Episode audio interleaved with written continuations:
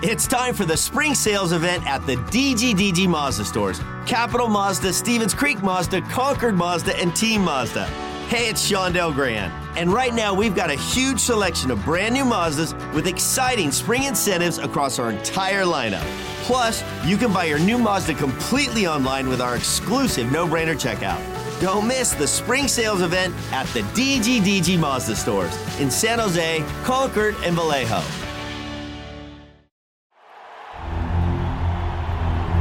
It's time for the Sharks Morning Skate with all the latest on San Jose Sharks hockey. Here are your hosts, Dan Rusinowski and Drew Remenda.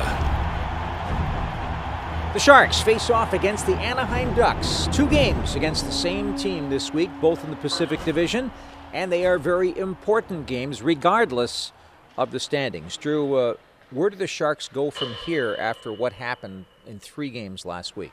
Well, when we talked to Coach David Quinn uh, yesterday, he was talking about how he feels the team is progressing and the team is on an uh, upward tick. They're starting to expect to win. What he, the thing that really struck me was after the game, I thought they played a really good game against Tampa, but just came up short because of Tampa's level of skill and level of team. What you're saying, it was more Tampa than the Sharks, even though there was an error that caused the winning goal. Well, yeah, but that's what David Quinn focused on, was the error at the end of the period, a um, couple of them, and the expectancy of wins. That this team, that he didn't give his team the pat on the back. It's like, hey, way to go, like I did. He, smartly, is holding these guys to the highest standard of we expect to win, and they did expect to win. They had a they had a week where all three games were very winnable for them, but mistakes, poor reads, uh, lost assignments, um, things like that.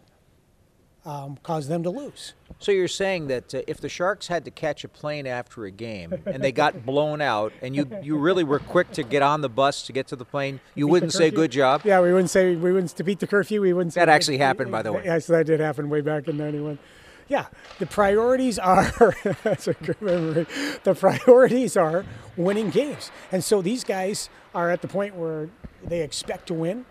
If they play the right way and they get performances from top to bottom, like they pretty much did this last week. Now you got to find a way to put, it, like David Quinn says, it doesn't matter unless you get the W. And so overall, I think this team is progressing. I think this team's starting to figure it out. This team's starting to feel good. You asked David Quinn last week about about are you finally kind of back to normal after all the Europe and travel, et cetera, et cetera. But this team is now starting to figure things out and they're starting to come together as a team. It's interesting. It's it's also a coaching staff that's starting to figure Yeah. things out too about who they have, what they have, what need, what buttons need to be pushed. How do you deal with individual players? How do you get everybody on the same page, and, and so forth? And and all of that is something that is very normal for a team at the start of the year. But the one thing that's more remarkable to me is that David Quinn understands that balance exceedingly well. In practice, I notice he's very positive, but when he's analyzing what the players are doing, he's brutally honest. Yes, absolutely. And you, you have to be. I mean, sometimes we get into the situation in, in pro sports where we think, you know, by being honest, we're being critical. And yeah, I guess you are, but at the same time, it's not personal. It's it's it's the it's for the Well, it is personal in a sense that the coach is showing he cares. Yeah, eh, well, yeah, for that, but it's not a personal attack on a guy. No. To say that he missed his assignment or made a bad read or didn't do what he was supposed to do in on the forecheck that caused this or turned the puck over, it's not personal. It's it's it is analytical by the coach, and that's what coaches have to do. Sometimes you have to have, as you and I've talked about, hard conversations, and sometimes you you have to bring the guys back to the jolt of reality, which is, hey, yeah, we played well, but you didn't get the W, and that's what matters. And this is why we didn't get the W. Mistakes late in the period, not finishing a game, relaxing at the wrong moment. So um, I like what Coach Quinn has done. I like the fact the coaching staff starting to get it, get their their camaraderie and chemistry going. Um, and you're starting to see the guys play with better purpose and better uh, better structure. They're three and eight after 11 games. That's the part that stings, especially given the fact that they could have beaten Tampa, they should have beaten Vegas, and they found ways not to win those games.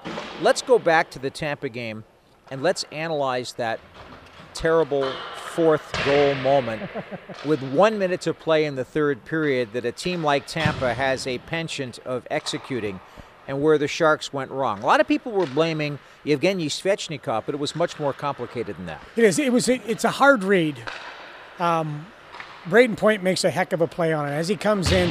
Erik Karlsson's fine. He gets back as he's trying to push for the for the winning for the winning goal as well. But he gets back because of his outstanding skating. He gets back okay against Brayden Point. Brayden Point cuts to the middle, stops up a little bit.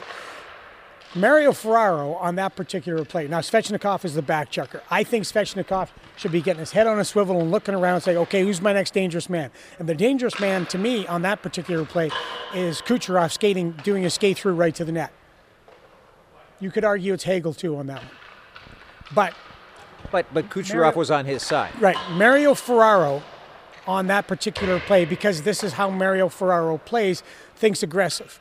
So when Karlsson stops up, when Point stops up, Mario also goes to him, to Point, the puck carrier. When really what he should do is get back, come back, come back. You could say, you could on that particular play also argue that Mario has got to be reading through the rush and directing traffic. He could be telling Svechnikov, go to Hagel, go to him, go to him, and then back up as Kucherov is coming to the net. And that way you handle it. Or Mario can play that as a two on one. Mario is always going to play the aggressive play. He tried to jump when the same on Car- on point when Karlsson was there. Um, that's also a matter, Danny, is you've got to trust your teammates. But that's where communication. We work. Bret Hedican all the time does a lot of. Uh, it says this all the time. Communication's free. That should have been communicated. When you watch that play, it wasn't communicated at all. So, so what you want there is you want Mario to direct traffic on that one. Karlsson's got point. Mario could back up all the way to net, see Kucherov coming. He can slide. He can yell at at Svech to go to, to Hagel or vice versa.